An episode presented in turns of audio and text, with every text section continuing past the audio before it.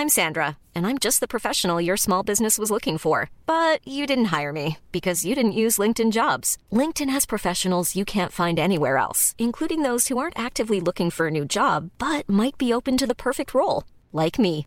In a given month, over 70% of LinkedIn users don't visit other leading job sites. So if you're not looking on LinkedIn, you'll miss out on great candidates like Sandra. Start hiring professionals like a professional. Post your free job on linkedin.com/people today.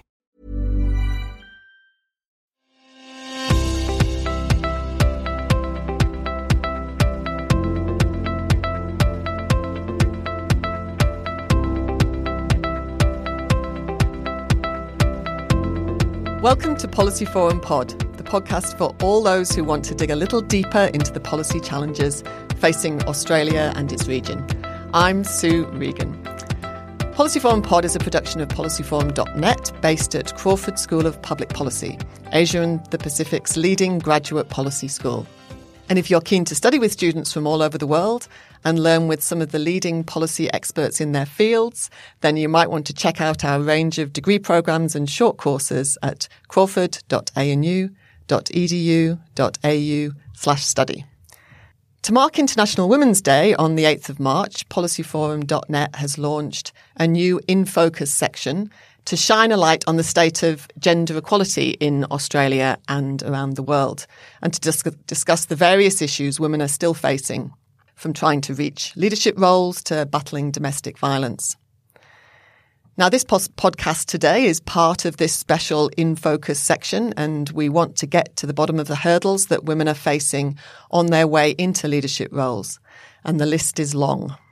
Whilst there have been some positive action to achieve gender equality, women are still underrepresented in leadership in business, politics, higher education, and a range of other sectors. Across all sectors in Australia, full-time weekly average earnings are still 13.9% lower than for men. On top of that, a report by the World Bank last year found that on average, economies only give women three quarters of the rights of men in measured areas such as receiving a pension or freedom of movement. So today we want to ask how can policymakers ensure that women can overcome the hurdles they face on their way into leadership roles? We've invited four impressive female leaders from across the private and public sectors to come and talk to us about this important issue. First, I'd like to introduce Julie Hare. She is editor at Broad Agenda, which is part of the 50-50 by 2030 Foundation at the University of Canberra. Uh, and she was previously the higher education editor at The Australian. Welcome, Julie. Thank you. Nice to be here. Next, I'd like to introduce Professor Sharon Bell, uh, who is Dean of the ANU College of Asia and the Pacific. Uh, and she's also a member of Women in Science Australia. Welcome, Sharon. Thank you, Sue. Uh, next, I'd like to introduce Sophia Hamblin Wang. Uh, she is Chief Executive Officer of Mineral Carbonation International, and she's also a member of the ACT Climate Change Council and a sessional lecturer at the University of Sydney. Welcome, Sophia. Hello. And finally, uh, Caitlin Figueiredo. She's founder of CEO and CEO of Jazeera Australia. Uh, at 22, she was listed on the Forbes 30 under 30 for founding the Girls Takeover Program, which was an international bipartisan program that promotes democracy and supports increasing female political representation. Welcome, Caitlin. Thanks for having me. It's great to have you all in the studio with us today. Um, as, as, you've just heard in the introduction, uh, you all come from very different professions and sectors. Um, so I thought we could kick off really just getting a, a brief idea from all of you about what's what's your impression of the state of gender equality in your sector or field of work? Well, I'll kick off. Um, I'm working in a university, and universities have long traditions of being very proactive in terms of things like gender equality, but the situation's not great. If you're a researcher in a university in Australia, chances are you're you're a female, your chances of promotion your, and your pay are going to be a lot lower from that for a man. I think uh, there's research from the from New Zealand that shows the amount is about four hundred thousand dollars less for people of exactly the same quality. So even in the most progressive environments, women still struggle to get ahead. And I guess that's the conversation that we're having at the moment: what those structural barriers are to achieving great heights. Sharon, is that your thoughts on the higher education sector? In higher education, I think we've made great gains if we think about uh, a longer term, say, you know, a 50 year period. We've had extraordinary change in terms of women's participation in higher education. We now have a majority of undergraduate students who are women.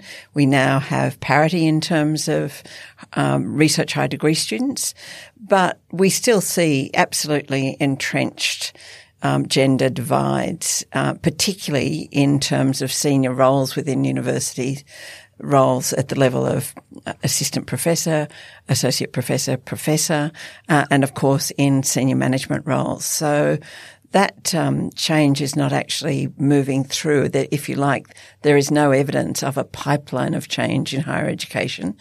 And we seem to often make significant gains in terms of, for instance, the number of women who are vice chancellors or chancellors in the sector. And then a few years later, we look at those, we review those statistics and see that we've actually uh, gone backwards. So we're not moving forward in a systematic way. Caitlin, how does the world look from your point of view? Slightly bleak, I'm afraid. Um, so I do a lot of work in um, policy and humanitarian sectors around the Pacific. And unfortunately, in the Pacific, as you guys know, we have the lowest rates of gender equality in the world. I think last time it was at like 19.6%, but it might have gone up at the last election. But that's taking into consideration Australia and New Zealand if you take our two, these two countries out of it, it drops down to, I think, around 8%. And we have entrenched inequality from the time young women are just even starting to consider a career in politics. There is an unfair bias towards supporting men and encouraging them to enter those careers. But if a, if a young woman or a girl says, Hey, I want to be in politics, I want to be a leader, then she's considered too ambitious and it's not really encouraged. But then when you, you know, actually go into politics, you know, women and people of diverse backgrounds face you know, microaggressions, um, sexual harassment, incredible like bias bullying, especially the further up they go.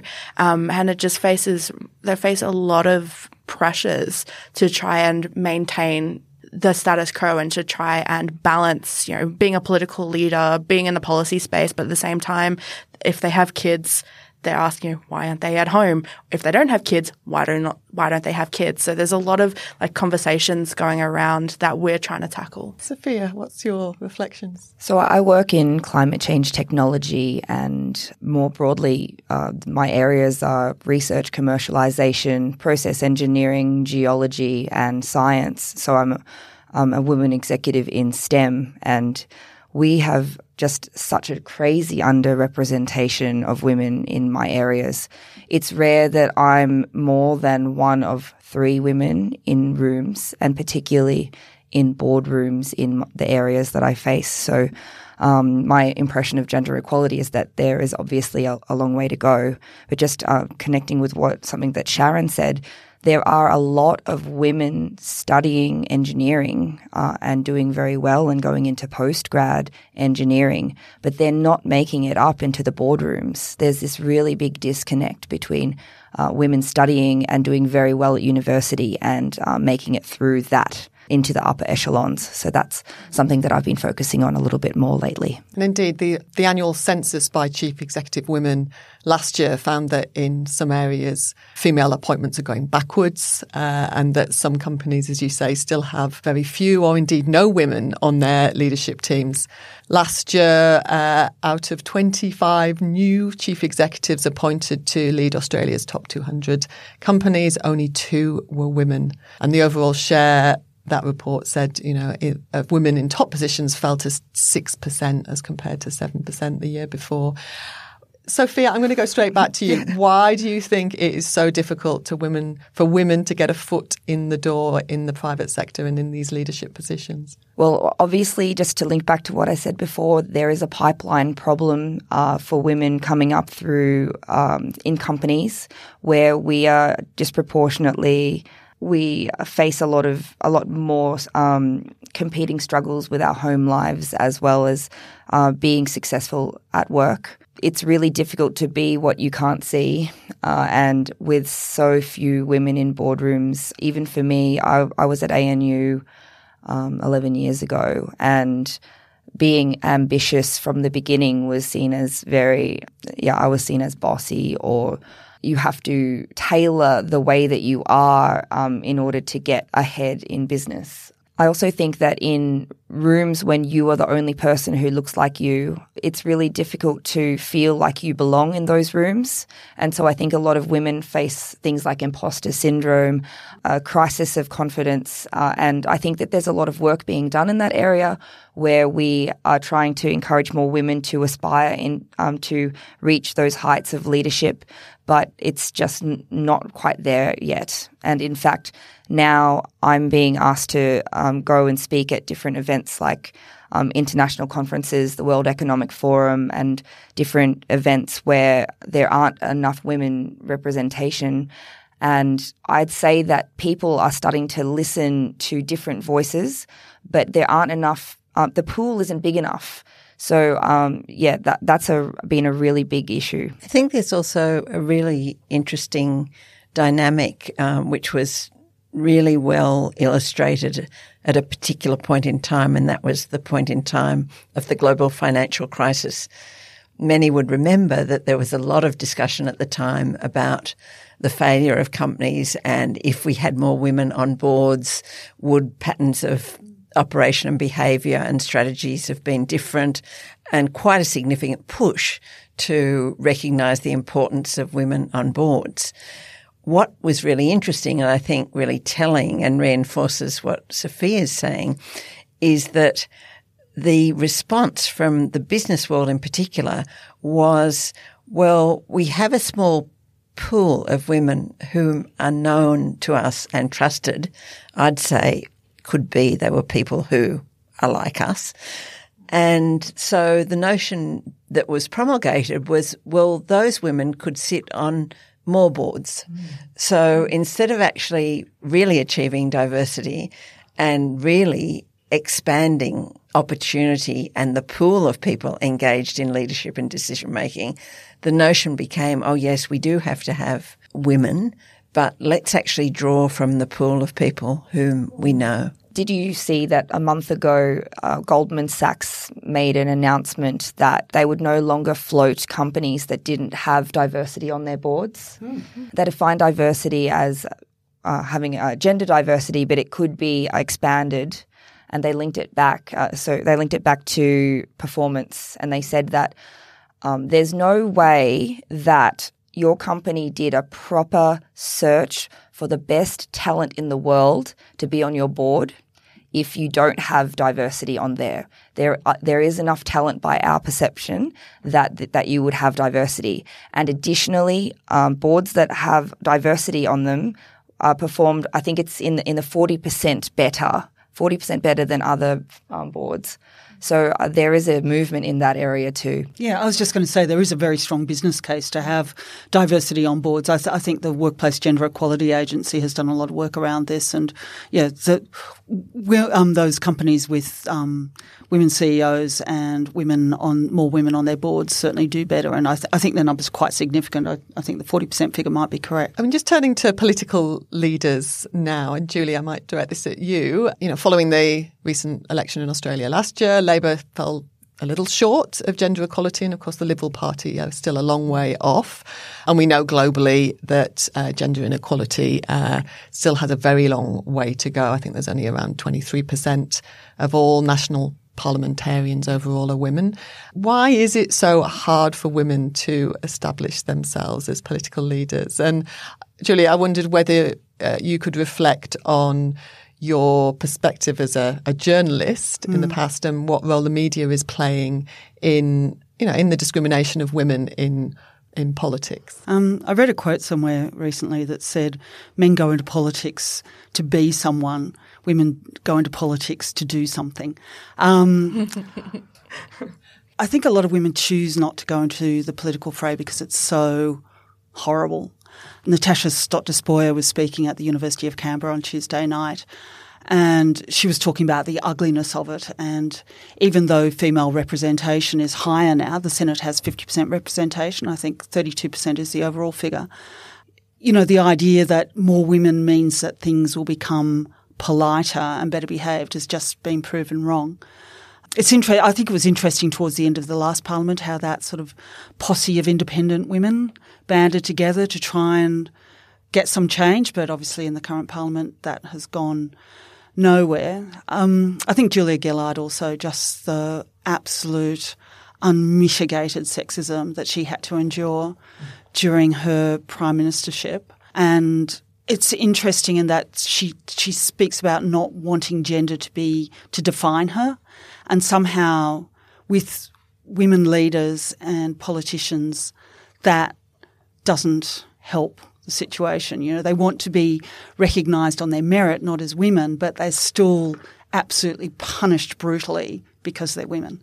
Are, um, are you hopeful, given um, you know there's been a there's more female political leaders in the world now with Jacinda Ardern in New Zealand, uh, Sanna Marin in Finland. Does that give us cause for more hope? Well, it might be like universities. The numbers are small and they come and go. The the figures change quite dramatically. I mean, Finland's a really interesting case. It's a coalition of five women from different parties, and the youngest, I think she's 32, the youngest mm-hmm. prime minister in the world.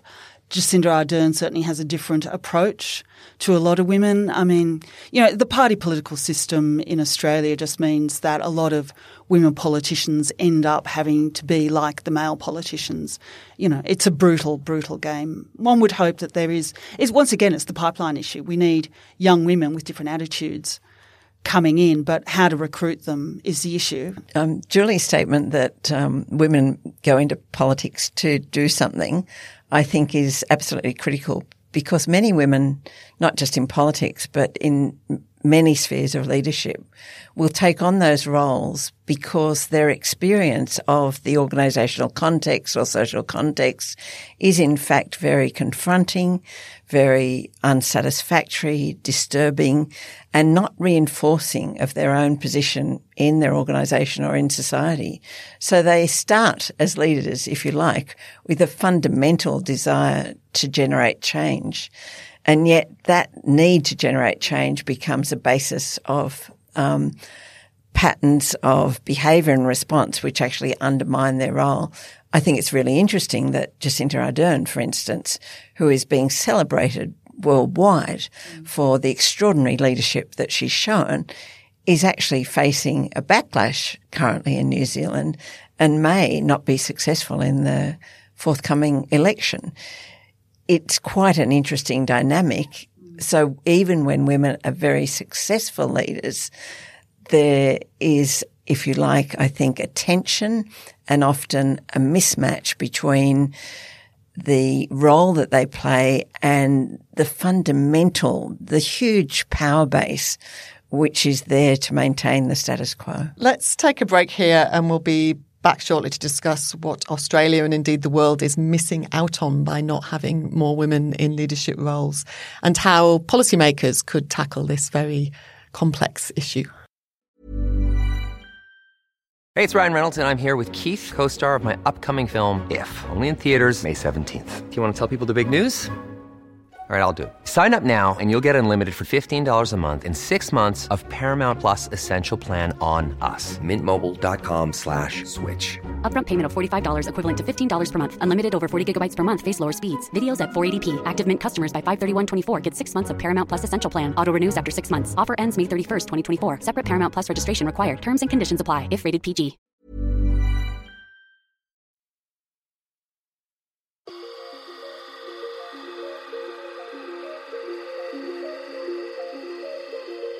Australia's bushfire season was devastating and unprecedented. More than 20% of the country's forest burned, destroying buildings, taking lives, and decimating animal populations and biodiversity. But this season's fires haven't just changed the physical landscape, but also the political one. They've sparked a national conversation on fire management, the impact on vulnerable communities, and how the country needs to tackle climate change.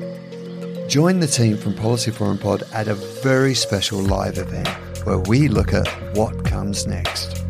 With a panel of experts, we'll examine the long term impacts of the bushfires on Australia's economy, health, and biodiversity, and look forward at what the country could and should be doing in the wake of the crisis. Australia Ablaze What Next takes place at the Australian National University on Tuesday, the 24th of March. Register for this free event at policyforum.net forward slash events.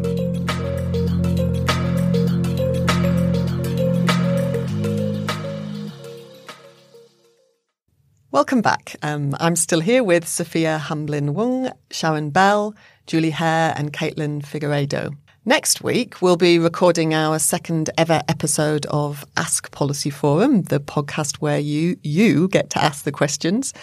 Mark Kenny, former member of the Federal Parliamentary Press Gallery and now host of our Democracy Sausage podcast series, will be hosting what is sure to be a pretty rowdy chat. So now is the time to get your questions in. Uh, what do you want to know from our panel?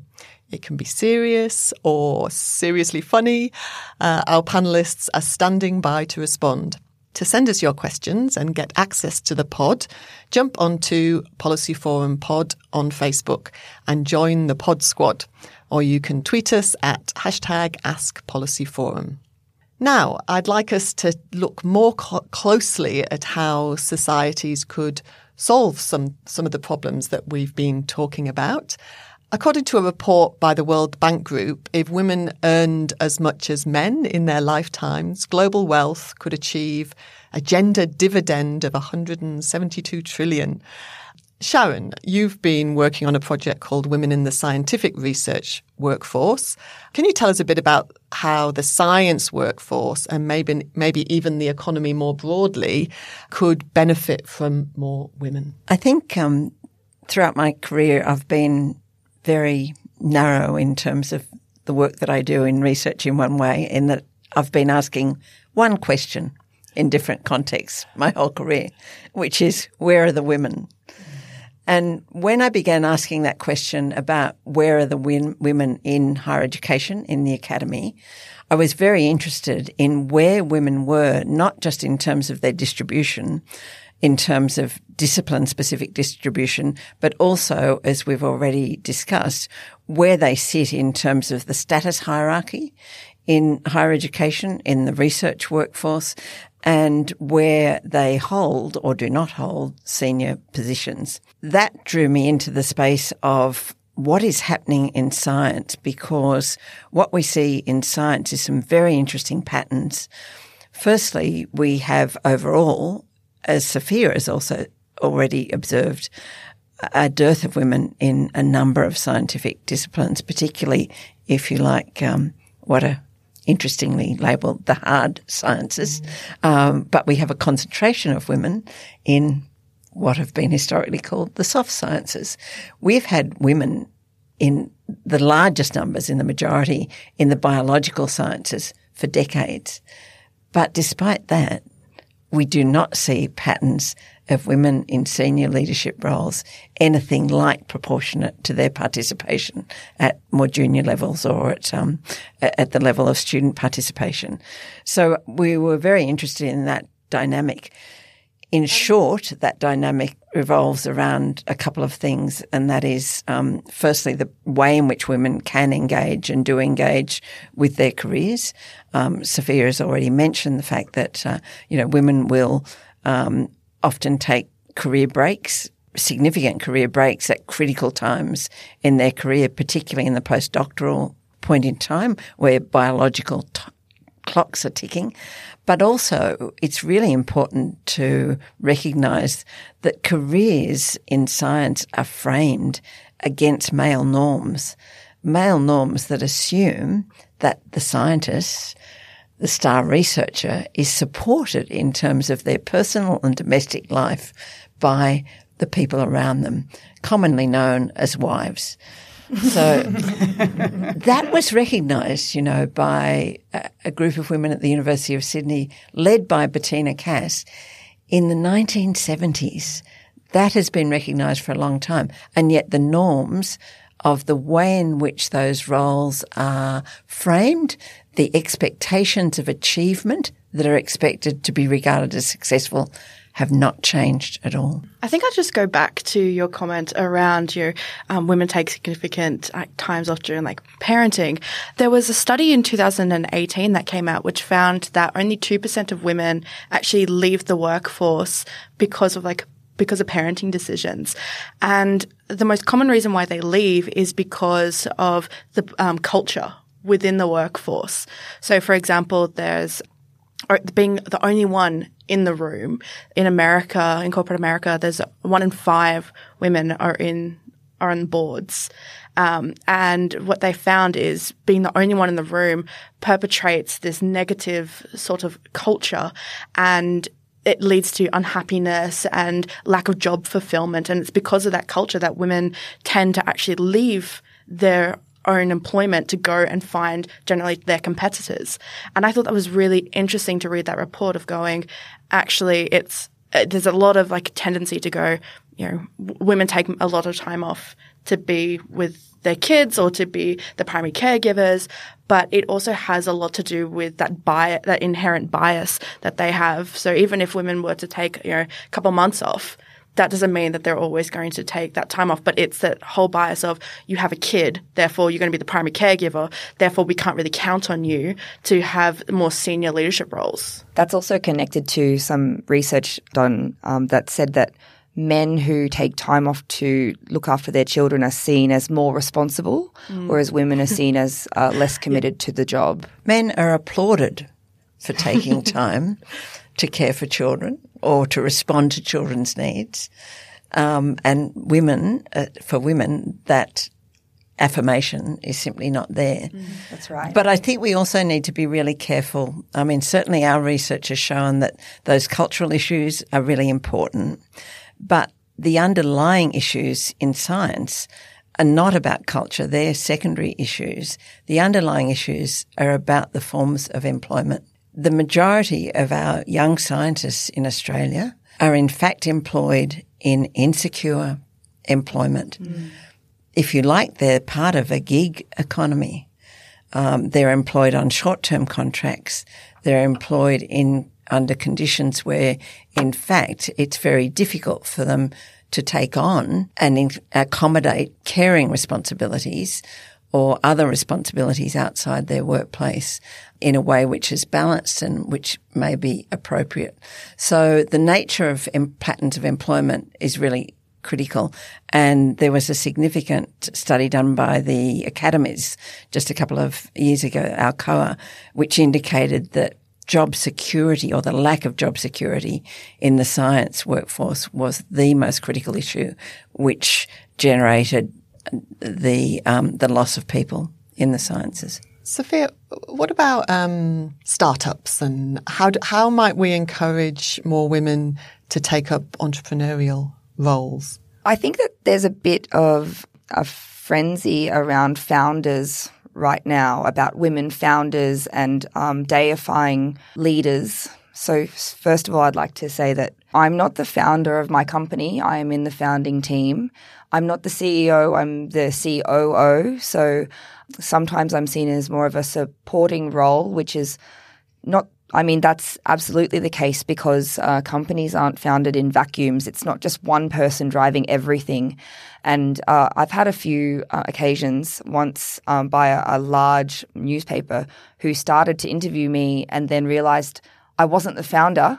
And then they stopped the interview, which made me feel very small. I realized that we really want women to found companies, but actually it's teams of diversity that make companies great. And when, once we start looking at success as not just one person and, um, and measuring it by um, market force and um, being able to uh, expand it to include a lot more of the soft power um, measures of success, I think that we'll do a lot better. Yeah, I think I think one of the things with um, startups is um, a survey by the Fin Review found that thirty percent of startups have a female founder, which is higher than I expected.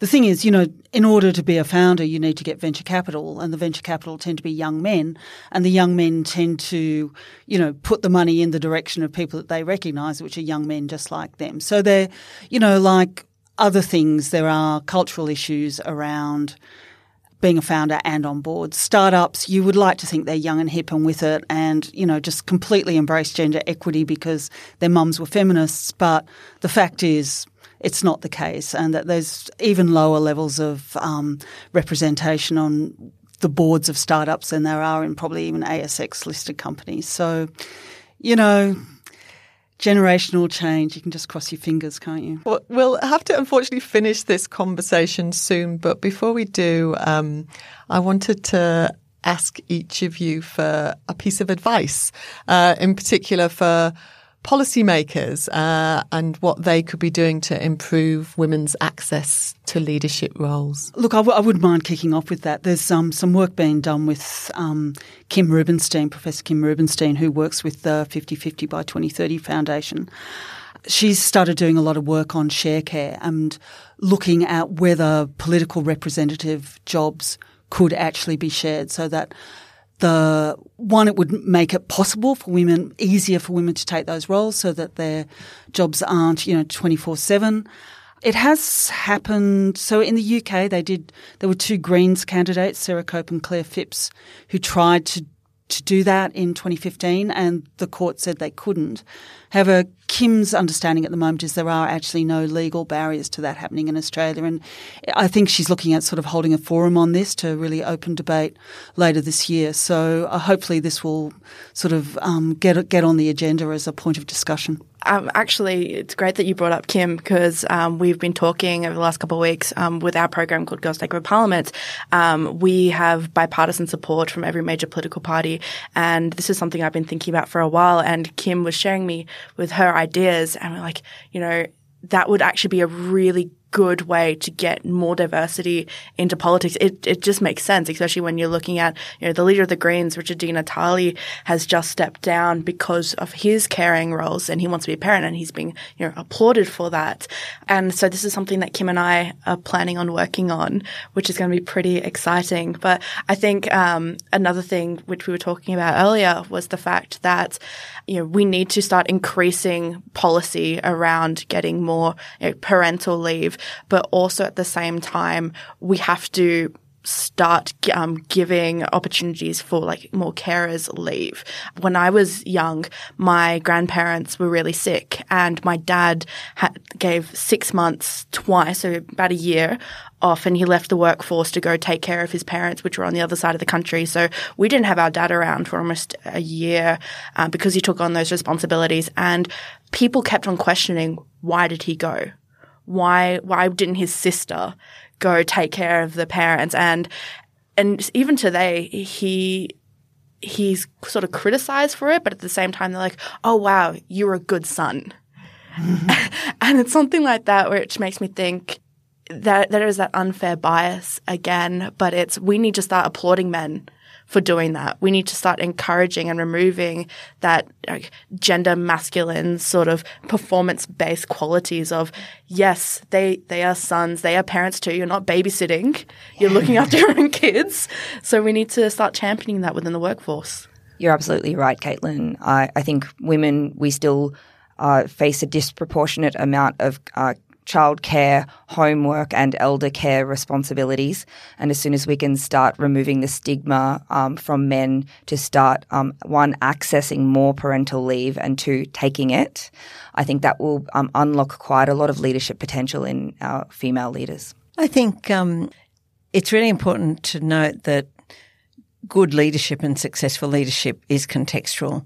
So in every sector, in every industry, you'll have a slightly different set of dynamics that need to be addressed. So it sounds like a really naive plea in a sense, but I would say it's so important for our policy to be evidence based to be evidence based according to sector. I think the tragedy is that certainly in higher education, in science, we have had the evidence for three or more decades, and yet we still haven't been able to generate the policy response. And in that context, I think I'd add that I think we need to be far less timid. We need to be bold and we need to be disruptive by using affirmative action policies and quotas not just targets. Sharon, I think that's a, a great point to end on. Uh, thank you so much, Sophia, Sharon, Julie, and Caitlin, uh, for coming on the podcast today. It's been Thanks for fantastic. Thank you. Listeners, please let us know what you thought of the discussion or even share your own ideas about how we could get more women into leadership roles. We're on Twitter at APPS Policy Forum or send us an email podcast at policyforum.net. Or even better, join the Pod Squad on Facebook.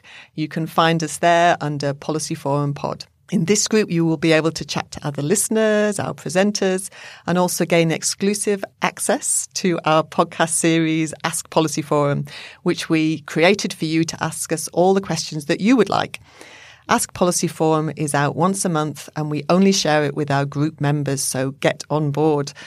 And if you want to help shape a future with more women in leadership roles, then signing up for Crawford School's Masters of Public Policy could be the first step you might want to take. During your time at Crawford, you will learn from leading academics in their field and get the chance to specialise in your preferred area of public policy, from security to economics. For more information, visit crawford.anu.edu.au slash study. And if you don't want to miss out on any future episode of Policy Forum Pod, you should definitely subscribe to us. You can find the podcast on Acast, Spotify, Apple Podcast, or whatever, wherever you get your shows from. We'll be back next week with another Policy Forum Pod, but until then, from me, Sue Regan, cheerio.